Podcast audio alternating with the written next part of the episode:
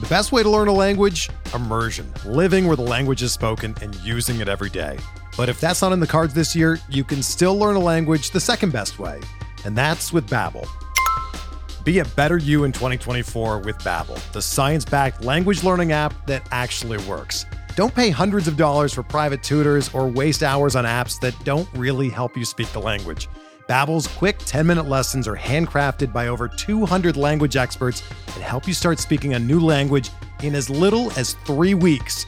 Babbel's designed by real people for real conversations, and their tips and tools are approachable, accessible, rooted in real-life situations and delivered with conversation-based teaching so you're ready to practice what you've learned in the real world. Here's a special limited time deal for our listeners. Right now, get up to 60% off your Babbel subscription at babbel.com slash bluewire. That's 60% off at babbel.com slash bluewire, spelled B-A-B-B-E-L dot com slash bluewire. Rules and restrictions apply. What is happening? Welcome to the Plus Pitch Podcast, your morning pitching podcast from pitcherlist.com. My name is Nick Pollack. Today, well, it's the middle of December, and I'm covering the New York Yankees. I'm actually covering them the day after Carlos Rodon uh, signed with the Yankees. Very fun day for Yankee fans, and uh, I, I, changed the order a little bit. You won't hear this when these come out in uh, in January, so who cares? I'm not going to mention anymore. If you don't know what I'm doing, I'm going over every single starting pitching rotation, all 30 teams across the month of January, and I'm going to be adding in the free agents that sign to those teams uh, to the other podcast. So it's been a little awkward. That is why I recorded before they signed with it. Also, there'll be another podcast at the end that will go over all the extra pitchers that have not signed with teams. Um, if you want to support what we do, though, make sure you subscribe to this. This is going to be a now public podcast for everybody in 2023, the Plus Pitch Podcast. I do it every single morning through the season, uh, talking about pitchers, d- different approach essentially, so that essentially I can do the first pitch podcast without having to talk about hitters or closers at all. It's wonderful. So let's talk about these Yankees starters. Uh, Gerrit Cole is still, of course, SP number one in New York. He's SP number two, I believe, in my early rankings. I might slightly change, but I, I'm pretty sure it will be that case. Uh, 200 innings last year, 3.5 ERA, 102 WHIP, 32% K rate, 6% walk rate, and of course, everyone knows home runs are the problem. He essentially allowed a home run per start in 2022. The question is, is that going to stick around? Is he going to propel that 3.5 ERA? Because keep in mind, even with that 3.5 ERA, which is not bad, 32% K rate essentially hints at 350 strikeouts. Sorry, 250 strikeouts, I should say. A 102 whip, which is stellar. And 13 wins last year. Yeah, that should be closer to 15 for Gerrit Cole. So that's already really good. And then the home run has to come down, right? So how is that going to happen? Well, as a 1.5 home run per nine, that should just innately be better. If you want to say, no, the fastball was worse, well, it was actually interesting. He combated the home run problem by throwing more low fastballs than ever before. Uh, high lock on four seamers used to be around 55% plus, brought it down to about 35% as he threw a lot more low pitches. And guess what? None of those low pitches allowed a home run. He's still allowed the long ball. And I think actually watching Cole, I, I really understood that he struggles against lefties. About half of his home runs against lefties, despite not half of his opponents being lefties.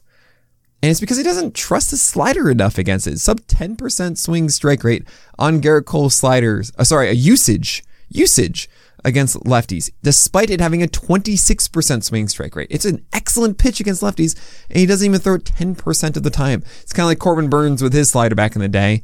And, but it's alright, his cutter was still dominant against him. Well, he's struggling against the lefties. Use this. It will be a great weapon against him. He's using these curveballs and changeups that don't get strikes enough. He gets more strikes on these sliders. I think this is something you should be expecting from Cole to negate lefties.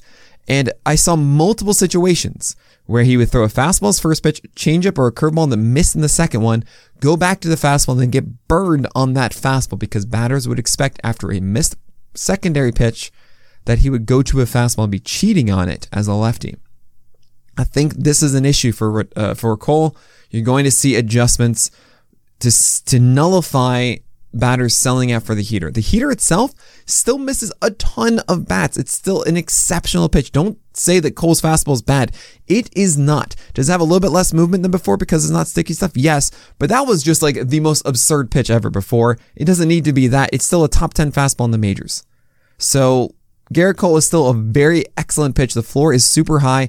I think that 3.5 ERA is the worst we'll see, and it's going to be much better in 2023 for Gerrit Cole. Now, of course, Carlos Rodon, and I got to say, this entire pitching staff, the, the one through five, I want essentially all of them on my fantasy squads, and we're going to talk about that a little bit more um, a little bit later. But Carlos Rodon coming to the Yankees after pitching 178 innings, the most he's pitched in I think ever. 288 ERA, 103 WHIP, 33% K rate, 7% walk rate. 14 wins for the Giants this past year. I think that number is going to go up for the Yankees.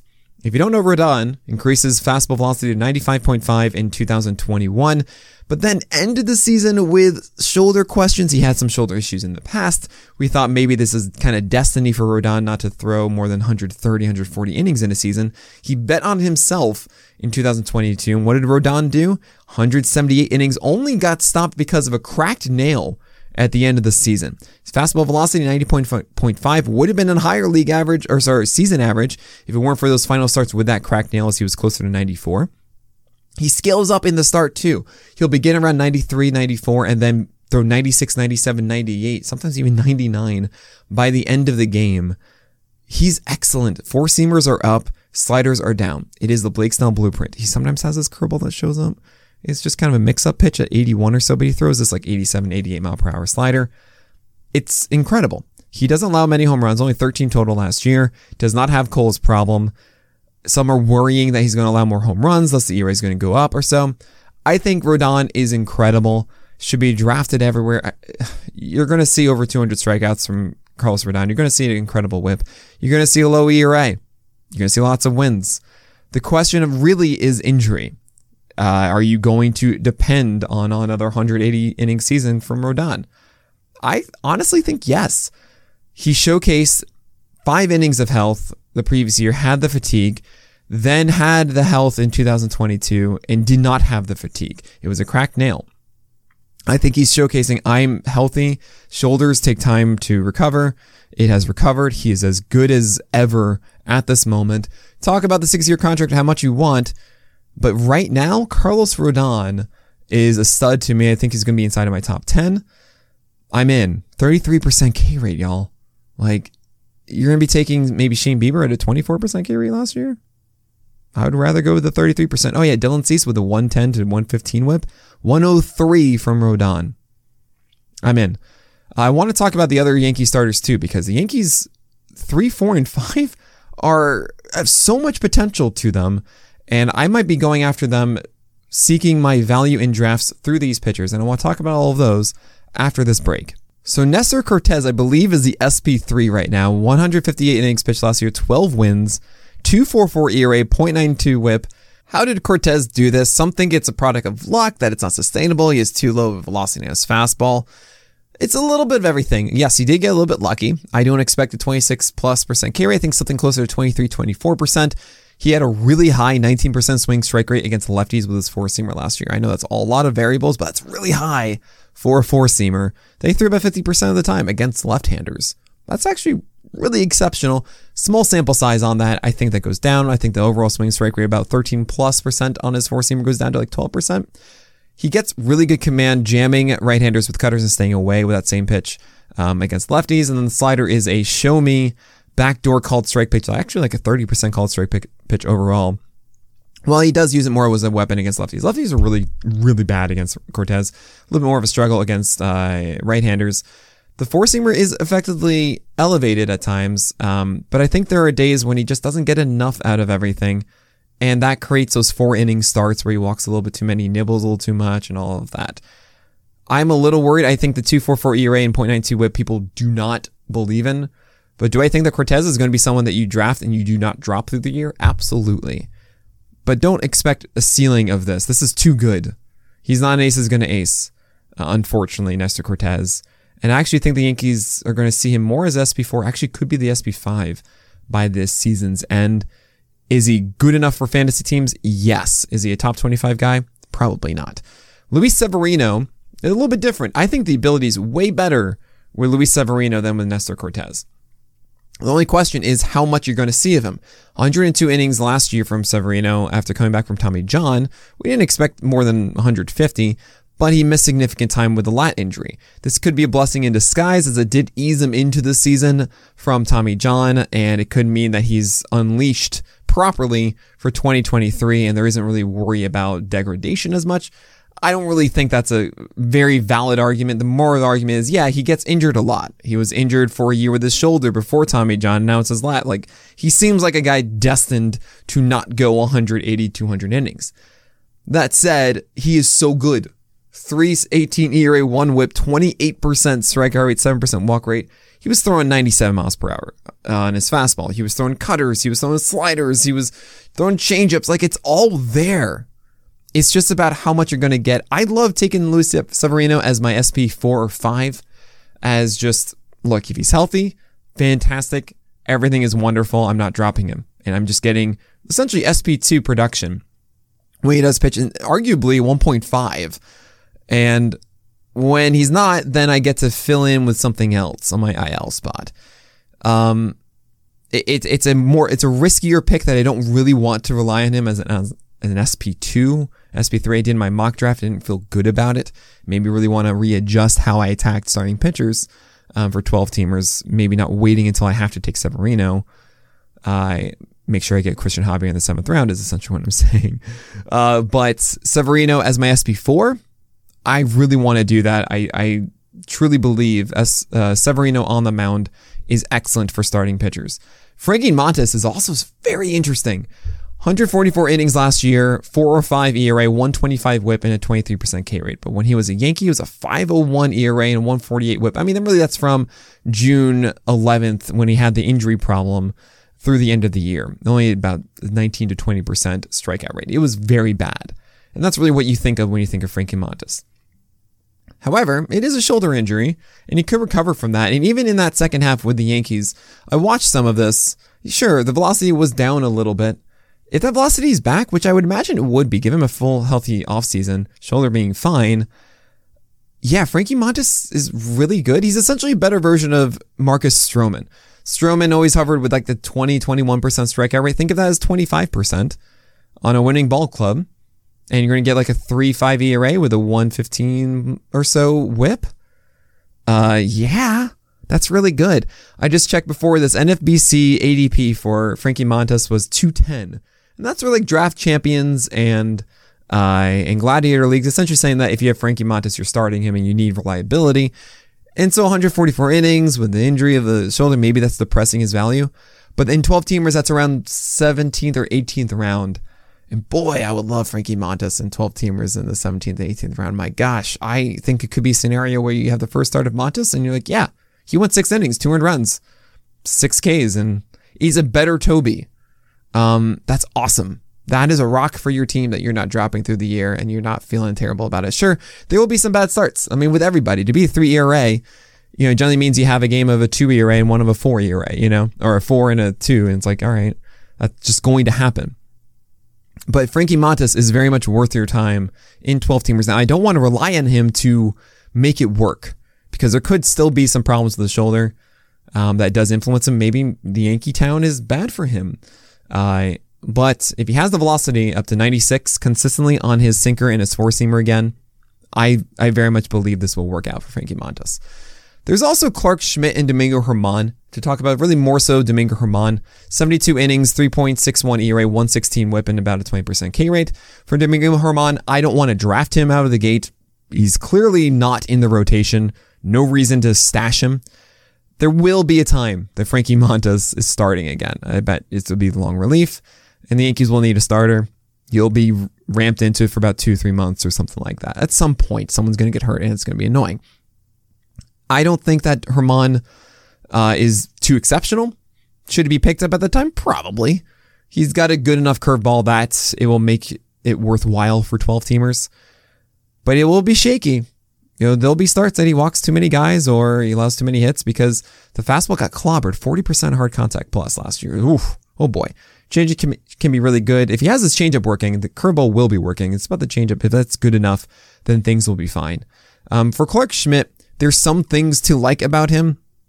I think the Yankees are very much like he's a backup, backup option for their depth that they need. Uh, but maybe you see things from Deivi Garcia or Luis Gil. I don't know. No ACL Tommy John, it's probably not there. Uh, but yeah, Clarke Schmidt, I wouldn't feel so good in 12 teamers leaning on it. Uh, good breaking ball, leans on the sinker, and it does have good moments and everything. But there really isn't so much that I think, oh, I need to circle him for when he does arrive and get his chances. He probably will get some this year, but really it's about those first five, and those are the, whew, I, I love them all. I think, honestly, if you're one through five is the Yankee rotation, you should be happy with that in 12 teamers. you should be really, really happy with that. Uh, it's not going to happen. You shouldn't spend, you shouldn't go after Cole and Rodon both because I really think that the value is there for hitters early on and then drops off when there's still so much value to be had at starting pitcher in like the rounds five through 10. That's just me. So since I recorded this one, uh, some things have changed with the Yankees. And I know I didn't mention Clarke Schmidt. I'm going to talk about him now uh, as Frankie Montas is expected to miss a month of the season with shoulder inflammation. It's bad news. Everything I said about Frankie Montas, forget it. Just like that infomercial where you got to forget everything you know about mattresses, forget everything you know about Frankie Montas. Why? Because I was assuming that he would have the offseason to properly heal here and pick up where he left off in the first half well, it's still bothering him. And honestly, if it's still bothering him, it's probably going to be bothering him for a long time, even when he does come back from the IL. So Frankie Montas is off my draft list for the most part. I'm okay having him in the 20th, 21st round, something like that as an IL stash, but I really do want to make sure that you have the discipline that in April, when you have multiple players for that IL spot, that you're not wasting a roster spot. I don't think it's a scenario where if you have Frankie Montas, then let's say gets activated May 15th, that you're going to want to be starting Frankie Montas right out of the gate. And those two months are the most important times for roster spots. So that means that you're missing out on some major play like the Spencer Striders and the Cristian Javier's from last year, the Tyler Andersons and so on and so forth, Kyle Wright. You're holding on to Frankie Montas, which just isn't enough considering the, the massive risk of that shoulder injury still affecting him even when he's back from the IL. And what I liked was that, oh, hey, he's healthy in spring training, then great. Then I, I expect more of that first half self. I think we can kind of push that aside a bit right now for Frankie Montas. So that means Domingo Germán and Clarke Schmidt are going to be fighting for this spot for the Yankees. Maybe they go and get Wacha. It's not out of the question, too. Uh, but as of right now, I'm recording this the night before it comes out. So this is January 19th. I purposely waited because maybe they're going to sign somebody else. They haven't yet. So, Domingo Germán or Clarke Schmidt. I think the Yankees are going to go with, uh, with Domingo Germán. What is so important here is that the Yankees, they're the fifth start of the season, would be the Phillies. The Phillies are an elite offense. They just added Trea Turner, y'all. Do not do that. I would not be drafting Germán simply because I don't want to be stashing him through this. But Nick, maybe they go into four man rotation. Well, that means he gets skipped anyway. So you're waiting 10 days for, since opening day for the first start for Domingo Germán or Clarke Schmidt. So just because of that in a 12 teamer, I'm not touching either one. 15 teamers, best ball leagues, that's a different story. But I just want to remind everybody right now, I'm not drafting Domingo Germán or Clarke Schmidt in a 12 teamer because I'm not going to be starting them for at least 10 days and they are not so good that I need to stash them. But what is their quality like? Well, Domingo Germán has a very good, very good curveball and a changeup that is pretty effective. You can throw strikes with it. The four seamer does get clobbered a bit too often, and I think his strikeout rate should go above 20%. Germán's fine. He's honestly someone that we'd like to stream if I can. He should be on a winning ball club and uh, is allowed to go six innings with a with decent regularity. They're certainly going to be stretching him out for this opportunity. But yeah, it's not the most favorable situation that I would be going after Germán. I mean, he's fine. He really, he really is just fine. The curveball is, uh, is that good. Change kind of is there sometimes. I mean, I'm just repeating myself at this point, but in best ball league, it's actually pretty sneaky. I don't think he's going to be like a five ERA guy for the full year. And I also think that when Montas does come back, A, we don't know when that is going to be. B, is someone else going to be injured too? Very often with the case, when you see someone enter the rotation in the beginning, things change all the time. Rarely is it just a five man rotation through the year. So don't just think of, oh, Domingo Germán for a month and then he goes away. No, I think you'll see whoever gets this rotation spot will be over 100 innings pretty comfortably, I think, this season.